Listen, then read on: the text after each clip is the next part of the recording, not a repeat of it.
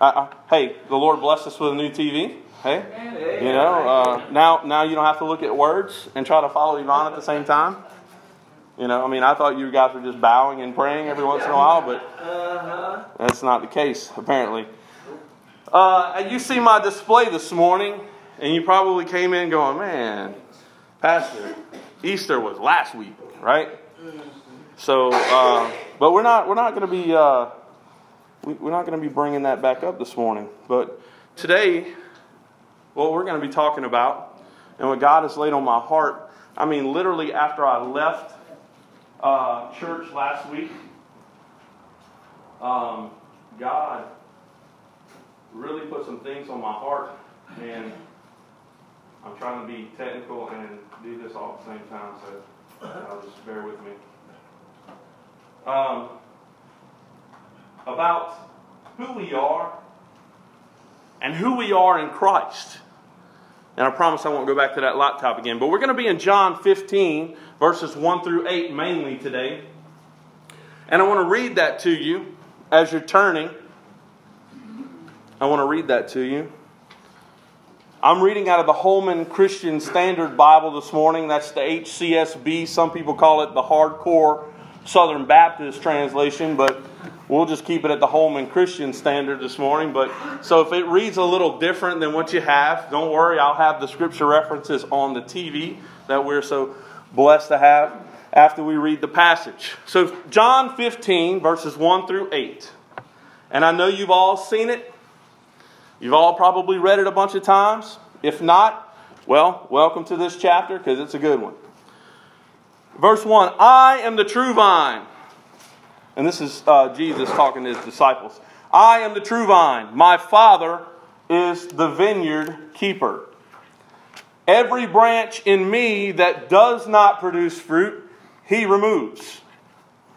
And he prunes every branch that produces fruit, so that it will produce more fruit. So you are already clean because of the word I have spoken to you. Verse four. Remain in me and I in you, just as a branch is unable to produce fruit by itself unless it remains on the vine, so neither can you unless you remain in me. I am the vine, you are the branches. The one who remains in me and I in him produces much fruit, because you can do nothing without me.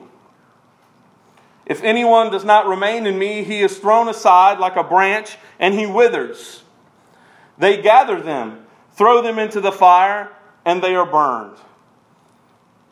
If you remain in me and my words remain in you, ask whatever you want and it will be done for you. My Father is glorified by this, that you produce much fruit and prove to be my disciples.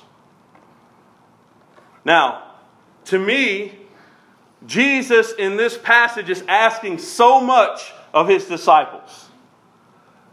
And if you know anything about being a disciple, if you follow Jesus as, as, as he is your Savior, then you are his disciple. So these words are not just for the twelve in the New Testament, but they're for you also. Let's not forget that. But we're going to back it up. Hey, it worked. We're going to back it up, and I'm going to go. I'm going to break this down for you. So John fifteen, one through three says, I am the true vine, and my Father is the vineyard keeper. Every branch in me that does not produce fruit, he removes. And he prunes every branch that produces fruit so that it will produce more fruit. You are already clean because of the words I have spoken to you. Now, what is Jesus saying to us? Well, to reference the Old Testament, we have to remember that the Israelites, Israel, was God had considered those people his vineyard. Remember in verse one, he says, my Father is the vineyard keeper. Jesus is the true vine. So as, as the in the Old Testament, Israel, we all know Israel is God's people that he pulled out. He exodus from Egypt and he led them to the promised land. But we all know that Israel did what most of the time? They fell under his judgment a lot because they were disobedient. That's why Jesus says in verse one, I am the true vine. Jesus is the true vine, unlike Israel in the Old Testament, who failed and turned their backs on God several times and fell under his judgment. If we look in Hosea chapter ten, verses one through two, it says, Israel is a lush vine, it yields fruit for itself. The more his fruit increased, the more he increased the altars. The better his land produced, the better they made the sacred pillars. Their hearts are devious. Now they must bear their guilt. Their hearts are devious, and now they must bear their guilt. The Lord will break down their altars and demolish their sacred pillars. Isaiah five, one through seven. I had to break that down. You can imagine if I had seven verses up there. Isaiah five, one through seven. It says, I will sing about the one I love, a song about my loved one's vineyard. The one I love had a vineyard on a very fertile hill. This is God talking about his people. He broke up the soil, cleared it of stones, and planted it with the finest vines. When we hear God reference the finest vines in the Old Testament, in the, in the, in the people of Israel, he is talking about those who follow and obey him. He built a tower in the middle of it and even dug out a wine press there. I, I, I'm sorry. He expected it to yield good grapes, but it yielded worthless grapes. So now, residents of Jerusalem and men of Judah, please judge between me and my vineyard. What more could I have done for my vineyard than I did? Why, when I expected a yield of good grapes, did it yield worthless grapes? If we pay attention, this is God asking why. He planted the finest vines in his vineyard, and now they are yielding worthless grapes. Now I will tell you what I'm about to do to my vineyard. I will remove its hedge, and I will be, and it will be consumed. I will tear down its wall, and it will be trampled. I will make it a wasteland. It will not be pruned or weeded. Thorns and briars will grow up. I will also give orders to the clouds that rain should not fall on it. For the vineyard of the Lord of hosts is the house of Israel, and the man of Judah, the plant he delighted in. He looked for justice but saw injustice, for righteousness but heard cries of wretchedness. When we get saved, when we are, are out there being disobedient and we don't know Christ, and we finally have that revelation that Christ died for us and we get saved, we are grafted in to the true vine. It's either by placement or by growth. Some of us take our position on the vine so serious that we think someone we don't know or we don't like or someone who hurt us cannot be grafted into the vine. How many of us walk around, church, and we know people that I don't want to witness to them because maybe they're not ready. Maybe they don't deserve to be part of the vine. Maybe they don't deserve to be a branch. Lest we forget that God created each one of us. How many of you have been hurt by someone and you, hey, I'm not, I'm not, no, there's no way. There's no way I'm going to witness to that person because they're just going to use it against me. But God is saying, hey, they are, they are someone that I want to be a branch on the true vine, and it is your job as a Christian to talk to them and to show them who Jesus is so that they can be grafted into his vine. God says, he looked for justice, but saw injustice. for righteousness, but heard cries of wretchedness. Why, God? Why me? I just want to be a school teacher. Leave me alone. I love you. I follow you. You are my, my Savior, but I don't want to do that, God. Why can't I just sit in the pew?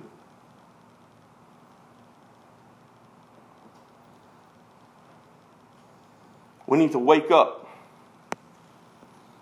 How much more are we going to continue to turn against God by not producing good fruit so that He removes the hedge and lets us be devoured? In Job, the devil goes up to God's court and God says, "Look at my servant Job. He's righteous. He will never turn against me." And Satan says, "Oh yeah, I bet I can make him turn." Of course, I'm not quoting Job by But it's pretty much what was being said.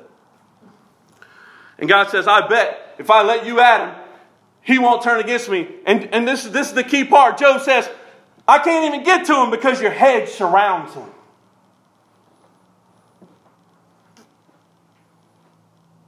He said he removes the hedge so that they could be devoured because he saw injustice and wretchedness. And they were bearing rotten fruit. When are we going to stop trying to do everything on our own and recognize that Jesus is the true vine?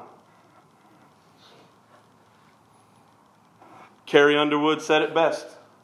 Jesus, take the wheel. How many of you grab onto that steering wheel and hold it at ten and two when he tries to grab it and say, let me have it? No, God, I don't want to turn that way, God. We need to go this way, son or daughter. No, I don't want to go that way. It makes me uncomfortable. I don't know what is in that direction. It's unknown to me. God says, fine, I'll remove my hedge. He's not going to fight with you.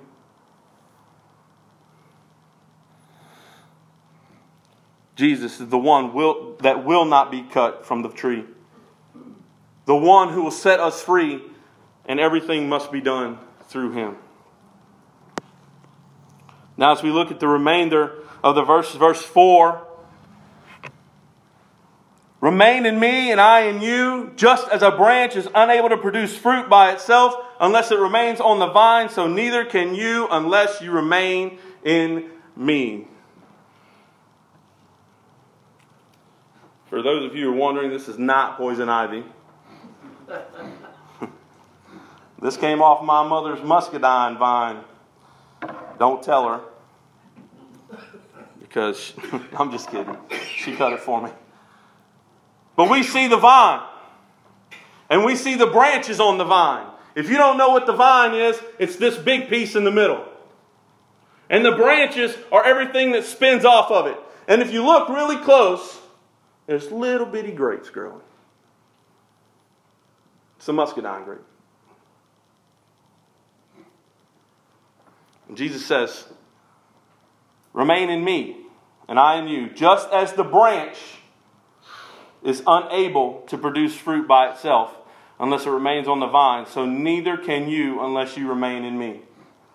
This fruit on this little branch would not be produced unless it was hooked to this vine. Unless it was part of this vine. And in verse five, verse five, I am the vine, you are the branches. The one who remains in me and I in him produces much fruit, because you can do nothing without me. I cut this vine Wednesday. I had it in water at my house and it was looking all pretty. And now it started to wither because I took it out of the water today. When I took it out of its source of power and strength, it withers and breaks. But there's some, there's some branches on here that aren't even producing fruit. And God says,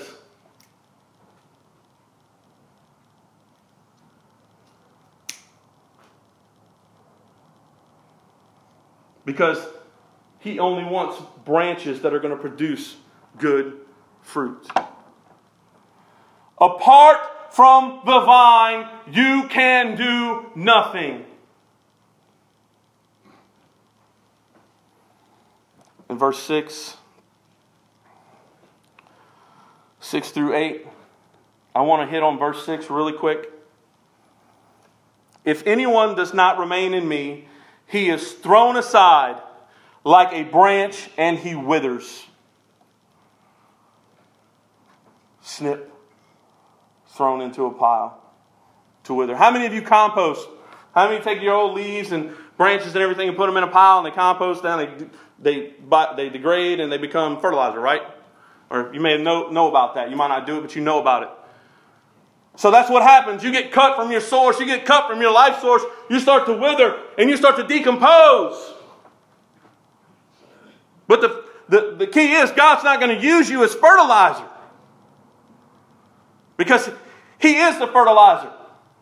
He is what makes growth. So he doesn't need you. He's going to cut you off. Because verse six says they're thrown aside like a branch and withers. They gather them and throw them into the fire.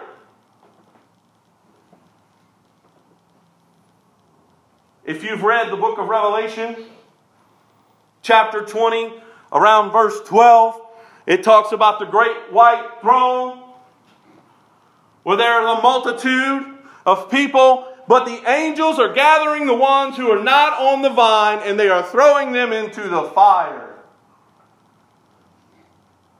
Church, listen to me when I tell you this morning, if you haven't picked it up yet, Jesus is the vine and you are the branches. And God wants nothing more than for you to bear good fruit. Well, Pastor, what are we going to do with the fruit? Eat it. What is the fruit? Is the fruit reading and praying and, and, and following God and, and, and, and, and spending time with God and coming to church on Sunday morning and sitting in the pew and then hit the repeat button?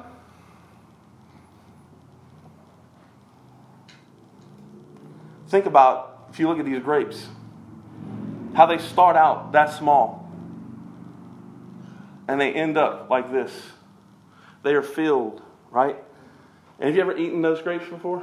They're really, really sweet. They taste so good. They taste so good. Because there's juice in there, right? That can be made, that it's going to be squished down and made into what? Wine. That's what that's what people who grow grapes do. Uh, well, unless you're from the southeast United States, you make jelly too. But most of the time, grapes were smashed to make wine. Right? My mom's going to make muscadine jelly, in case y'all think she's a wino. I don't know. Maybe she'll make wine. But grapes are used to make wine. Any, if you ever have drank wine before, they come from grapes. They come from fruit.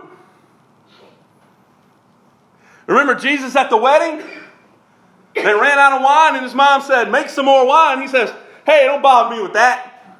Mom, woman, he called her, woman. I know if I call my mom woman, she can hit me. And I'm forty-two. She's going to still do it, okay? But he said, woman, that, that, that doesn't concern me. But he did it anyway. The concrete pillars full of, of water.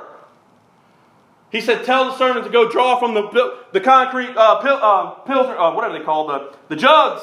Because I'm from Pumpkin Center. The jugs. And the and the, the head chef's like, wait. He goes to the groom. You're supposed to give the good wine out first. Why did you save the good wine for last? That's just one miracle. So Jesus is turning water into wine. But our fruit, if we think of it as, as a parallel, he is the vine, we are the branches. But what fruit are we making?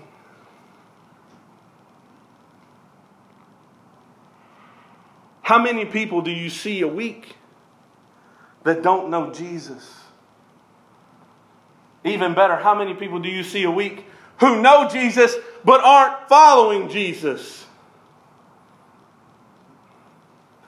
Who you could talk to. Maybe get them back into their into the Word. Yeah, invite them to church, absolutely. But but what's the most important part?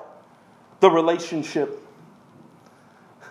Some people have Some people have said, hey, this is too hard for me.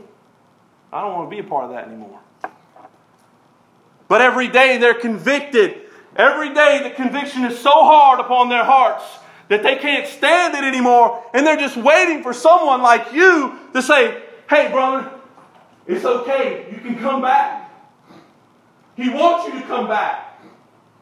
He wants to put you back on the vine.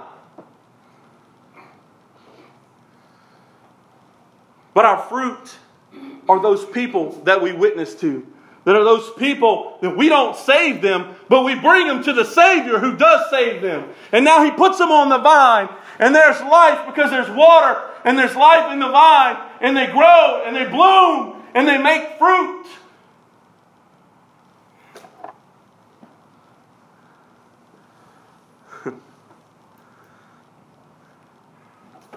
So we know that the fruit is used to make wine. That's the representation in the Scriptures.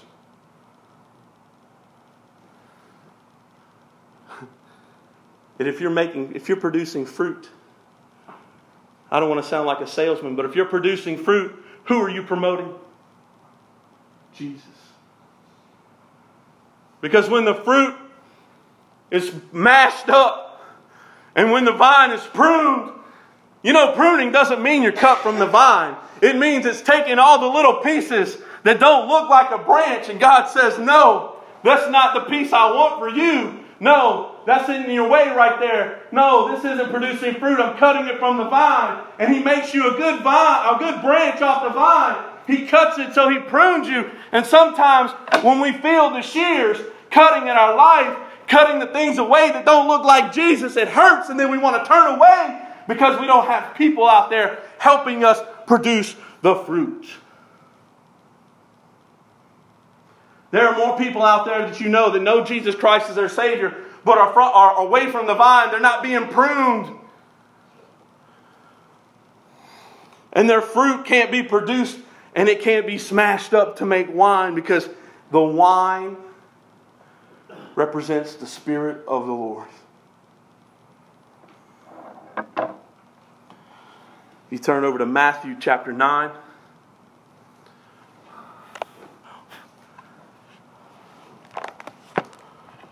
Now that you know that pruning hurts, and now that you know that if you don't produce fruit, God will clip you from the vine, you'll be gathered up and thrown into the fire,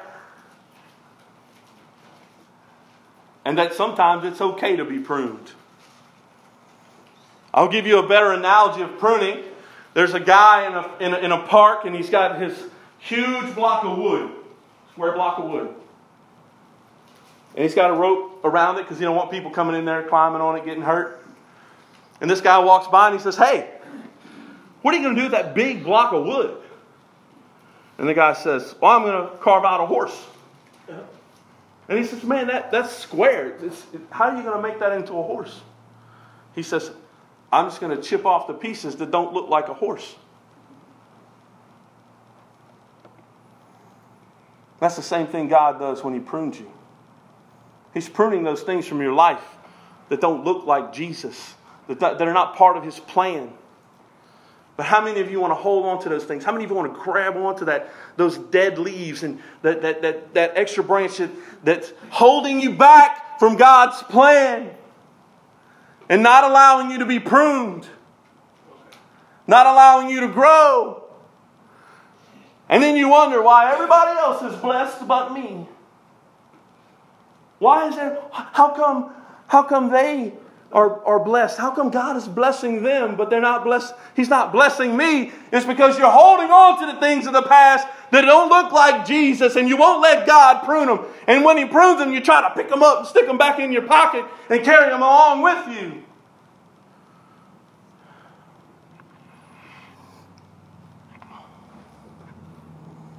Matthew nine, verse seventeen. I'm going to turn it around for you a little bit here. Our fruit that we produce, we turn into the wine, which represents the Spirit of God. Jesus used the wine in the Last Supper to represent His body. represent his blood. Matthew nine, verse seventeen says, "And no one puts new wine into old wineskins.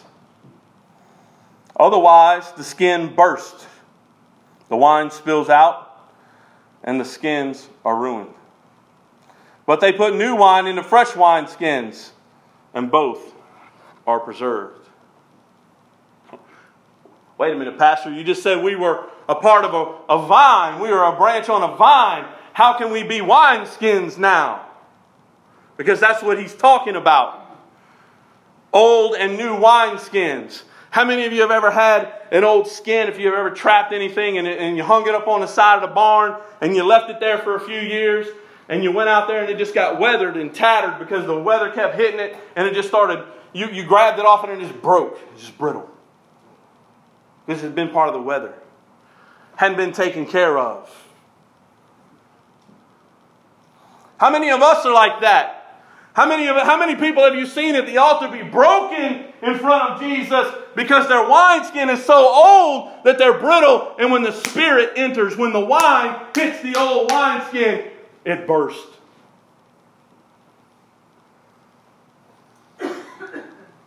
Wait, Pastor, it says don't put new wine into old wineskins. And I think Jesus was telling us two things here. He's telling us two things. We have the Pharisees in the New Testament who were about the Old Testament law, and they knew everything about it, but they denied Jesus being the Messiah. And they wanted to keep it the old way. But when the what happened when the new wine came? What happened when Jesus came? When he was born, and then thirty years later he starts walking the earth claiming to be the Son of the God, Son of God, the Messiah. Boy, them old wineskins started getting brittle. And they couldn't take it to the point to where it broke them. And they put him on the cross. But some of you today have those old wineskins that you're living in that need new wine so that those old wineskins can bust off of you and new ones can be made again.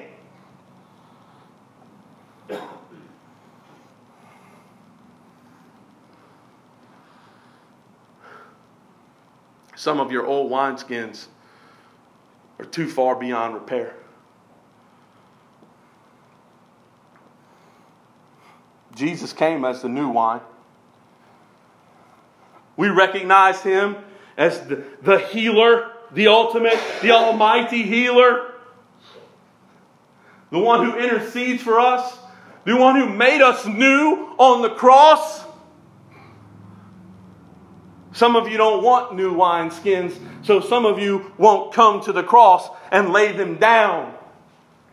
Some of you won't lay your new wineskins, your old wineskins down at the cross and pick up your new wineskins and get ready for the new wine, who is Jesus.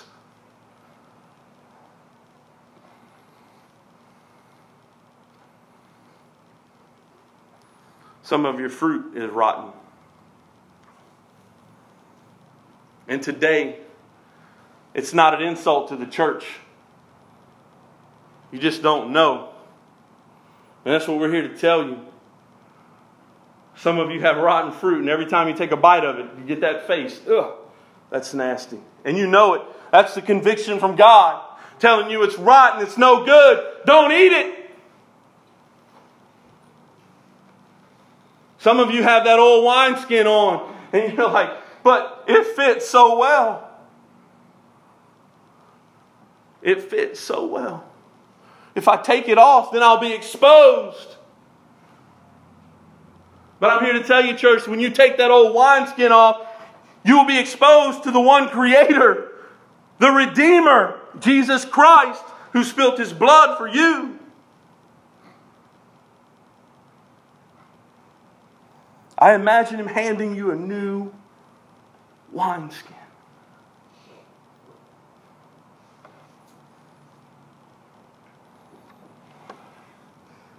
The Bible says that if we are in Jesus, we are a new creation.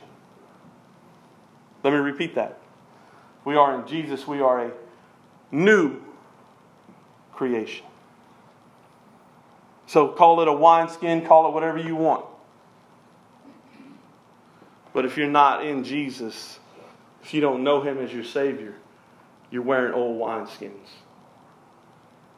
You're not even a part of the vine.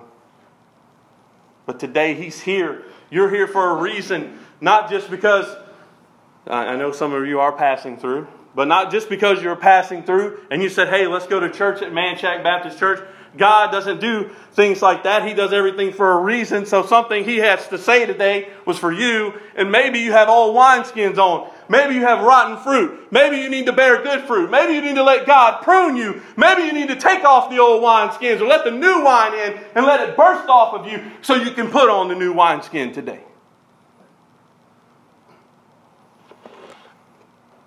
Right now,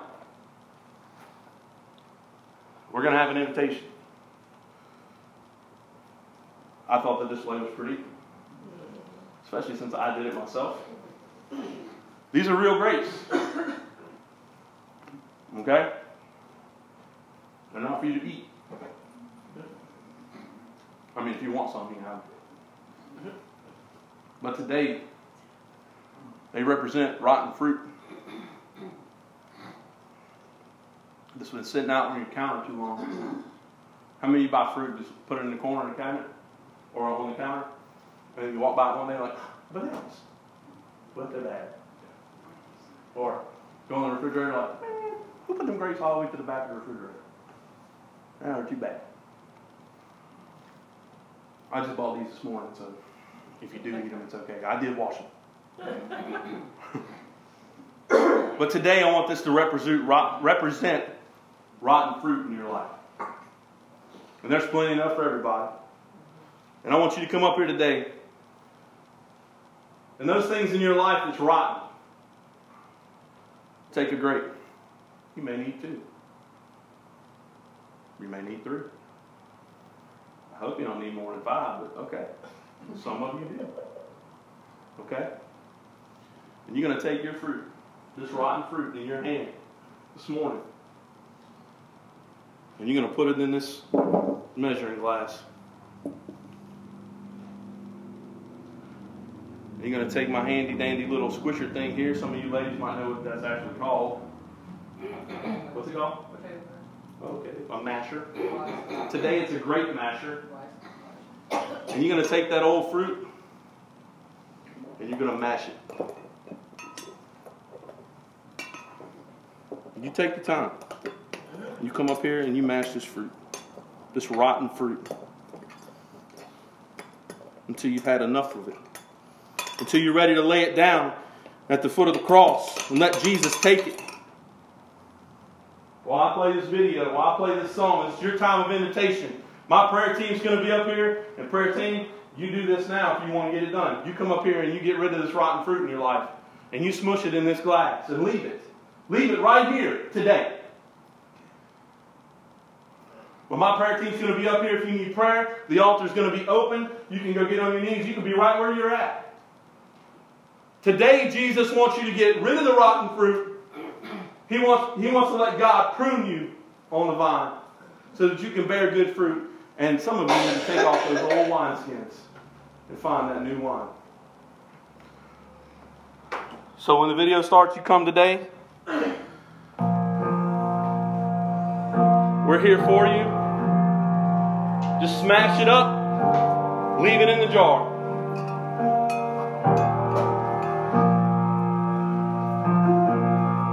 Everybody's welcome. There's plenty of rotten fruit here for you to get rid of this morning.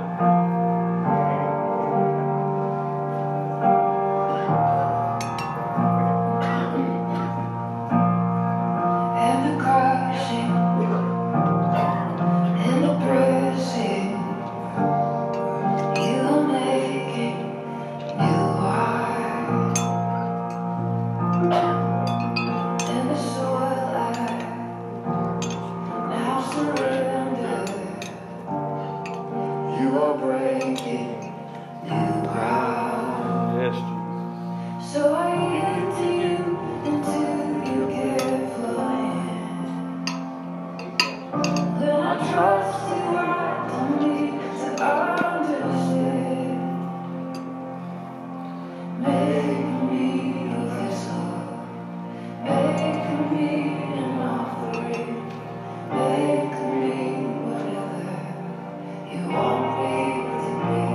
Push it up, bro. I did. I came here with nothing, but all you have given me, Jesus, bring the light I need.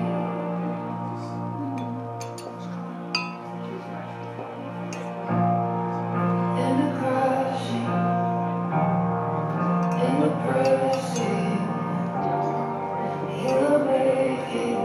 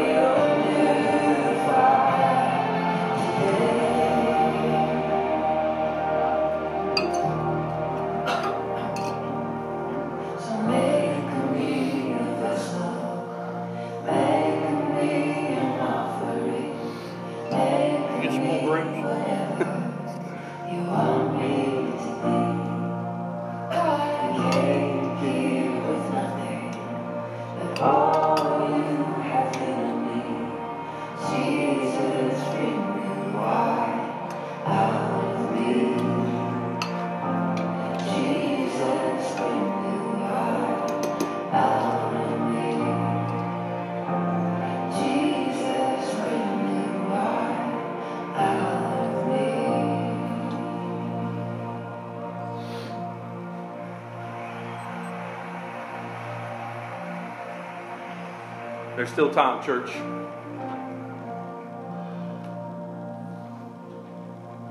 We don't want you to be ashamed this morning. This is about you, and it's about Jesus. It's about your heart. We're just giving you the opportunity this morning. Yeah.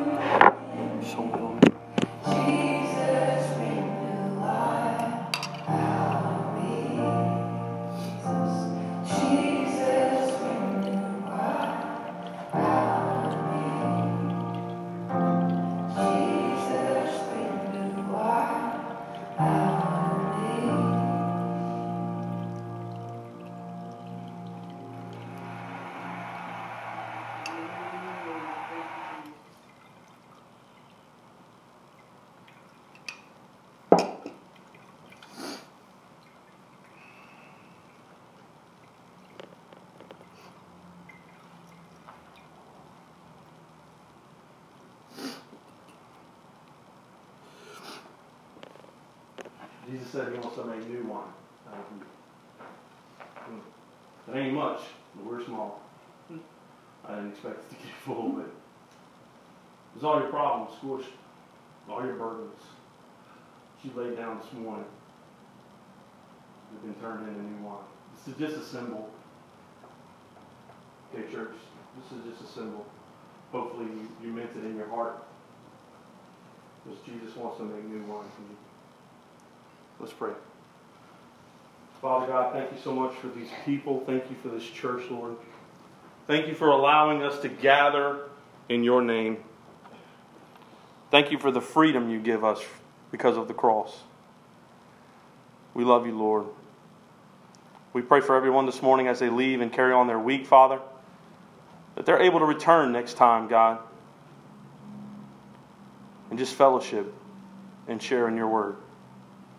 In Jesus' name I pray. Amen.